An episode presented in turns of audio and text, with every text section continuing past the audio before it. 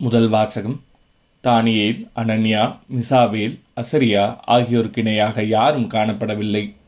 இறைவாக்கினர் தானியேல் நூலிலிருந்து வாசகம் அதிகாரம் ஒன்று இறைவசனங்கள் ஒன்று முதல் ஆறு முடிய மற்றும் எட்டு முதல் இருபது முடிய. யூத அரசன் யோயாக்கிமின் மூன்றாம் ஆட்சியாண்டில் பாபிலோனிய அரசன் நெபுகத்நேசர் எருசலேமுக்கு வந்து முற்றுகையிட்டான். தலைவராகிய ஆண்டவர் யூத அரசனாகிய யோயாக்கிமையும் கடவுளுடைய கோவிலின் கலன்கள் சிலவற்றையும் அவனிடம் கையளித்தார். அவனும் அவற்றை சீனார் நாட்டிலிருந்த தன் தெய்வத்தின் கோவிலுக்கு எடுத்துச் சென்று அவற்றை தன் தெய்வத்துக்குரிய கருவூலத்தில் சேர்த்தான். அப்பொழுது அரசன் தன் அரண்மனை அலுவலரின் தலைவனாகிய அல்பனேசுக்கு அரசகுலத்தையும் உயர்குடியையும் சார்ந்த இஸ்ரேலர் சிலரை கொண்டு வருமாறு கட்டளையிட்டான். அக்கட்டளைப்படி அவர்கள் உடல் ஊனமற்ற அழகுமிக்க எல்லா ஞானத்திலும் தேர்ச்சி பெற்ற அறிவிலும் உணர்விலும் கல்வியிலும் சிறந்த அரசனின் அரண்மனையில் பயிற்சி பெறும் திறமை பெற்ற இளைஞர்களாய் இருக்க வேண்டும். மேலும் அவர்கள் கல்தேய மொழியை எழுதவும் பேசவும் கற்றுக்கொள்ள வேண்டும். அரசன் தான் உண்டு வந்த சிறப்புணவிலும் பருகி வந்த திராட்சை ரசத்திலும் நாள்தோறும் ஒரு பங்கை அவர்களுக்கு கொடுக்கும்படி ஏற்பாடு செய்தான். இவ்வாறு மூன்றாண்டுகள் பயிற்சி அளித்த பின் இறுதியில் அவர்களை அரசன் முன்னிலையில் கொண்டு வந்து நிறுத்த வேண்டும் என்று ஆணையிட்டான். இப்படி தேர்ந்தெடுக்கப்பட்டவர்களும் யூதா குலத்தைச் சார்ந்த தானியேல் அனனியா மிசாவேல் அசரியா என்பவர்களும் இருந்தார்கள். அரசனது சிறப்புணவினாலும் அவன் பருகி வந்த திராட்சை ரசத்தினாலும் தம்மை தீட்டுப்படுத்திக் கொள்ளலாகாது என்று தானியேல் தம் உள்ளத்தில் உறுதி செய்து கொண்டார். அவ்வாறே தாம் தீட்டுப்படாதிருக்க அலுவலர் தலைவனிடம் அனுமதி கேட்டார். அலுவலர் தலைவன் தானியேலுக்கு பரிவும் இரக்கமும் காட்டுமாறு கடவுள் அருள் கூர்ந்தார். அலுவலர் தலைவன் தானியேலை நோக்கி உங்களுக்கு உணவும் பானமும் ஏற்பாடு செய்திருக்கும் அரசனாகிய என் தலைவருக்கு நான் அஞ்சுகிறேன். ஏனெனில் உங்களையொத்த வயதினரை விட நீங்கள் களை குன்றியிருப்பதை அரசன் கண்டால் என் தலையே போய்விடும். நீங்கள்தான் அதற்கு காரணமாவீர்கள் என்றான். தானியேல் அனனியா மிசாபில் அசரியா ஆகியோருக்கென அலுவலர் தலைவனால் நியமிக்கப்பட்ட மேற்பார்வையாளரிடம் தானியேல் கூறியது ஐயா தயை கூர்ந்து பத்து நாள் உம் ஊழியர்களாகிய எங்களை சோதித்து பாரும்.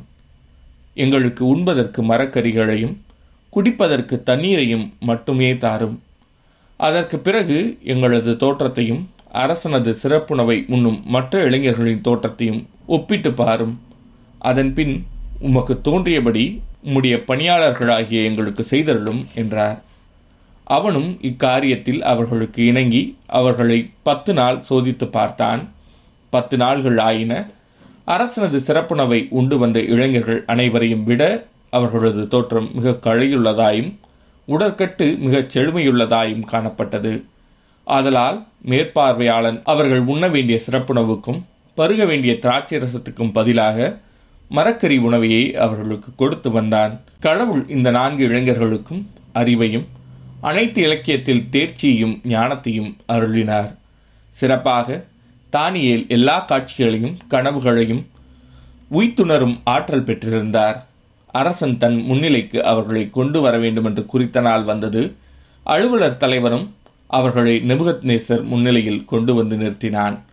அரசன் அவர்களோடு உரையாடலானான். அப்பொழுது அவர்கள் அனைவருள்ளும் தானியேல் அனனியா மிசாவேல் அசரியா ஆகியோருக்கு இணையாக யாரும் காணப்படவில்லை. எனவே அவர்கள் அரசன் முன்னிலையில் பணிபுரியலாயினர். ஞானம் விவேகம் சார்ந்தவற்றில் அரசன் அவர்களோடு கலந்துரையாடினான்.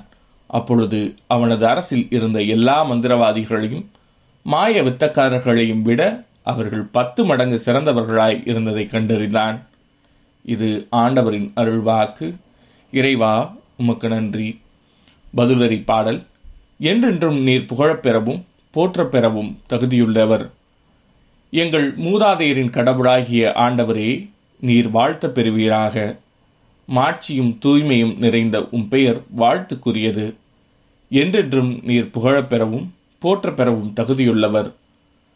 உமது தூய மாட்சி விளங்கும் கோவிலில் நீர் வாழ்த்த பெறுவீராக. கெருபுகள் மேல் வீற்றிருந்து படுகொலியை நோக்குபவரே நீர் வாழ்த்த பெறுவீராக. என்றென்றும் நீர் புகழப் பெறவும் போற்றப் பெறவும் தகுதியுள்ளவர். உமது ஆட்சிக்குரிய அரியணை மீது நீர் வாழ்த்த பெறுவீராக. உயர் வானகத்தில் நீர் வாழ்த்த பெறுவீராக. என்றென்றும் நீர் புகழப் பெறவும் போற்றப் பெறவும் தகுதியுள்ளவர். நற்செய்தி வாசகம் வறுமையில் வாடிய ஒரு கைம்பெண் இரண்டு காசுகளை அதில் போடுவதைக் கண்டார். லூக்கா எழுதிய தூய நற்செய்தியிலிருந்து வாசகம் அதிகாரம் இருபத்தி ஒன்று இறைவசனங்கள் ஒன்று முதல் நான்கு முடிய. அக்காலத்தில் இயேசு நிமிர்ந்து பார்த்தபோது செல்வர்கள் தங்கள் காணிக்கைகளை காணிக்கை பெட்டிக்குள் போடுவதைக் கண்டார். வறுமையில் வாடிய ஒரு கைம்பெண்ணும் இரண்டு காசுகளை அதில் போடுவதைக் கண்டார். அவர் இந்த ஏழை கைம்பெண் எல்லாரையும் விட மிகுதியான காணிக்கை போட்டிருக்கிறார் என உண்மையாகவே உங்களுக்கு சொல்கிறேன். ஏனெனில் அவர்கள் அனைவரும் தங்களுக்கு இருந்த மிகுதியான செல்வத்திலிருந்து காணிக்கை போட்டனர். இவரோ தமக்கு பற்றாக்குறை இருந்தும் தம் பிழைப்புக்காக வைத்திருந்த எல்லாவற்றையுமே போட்டுவிட்டார் என்றார். இது ஆண்டவரின் அருள்வாக்கு. கிறிஸ்துவே உமக்கு புகழ்.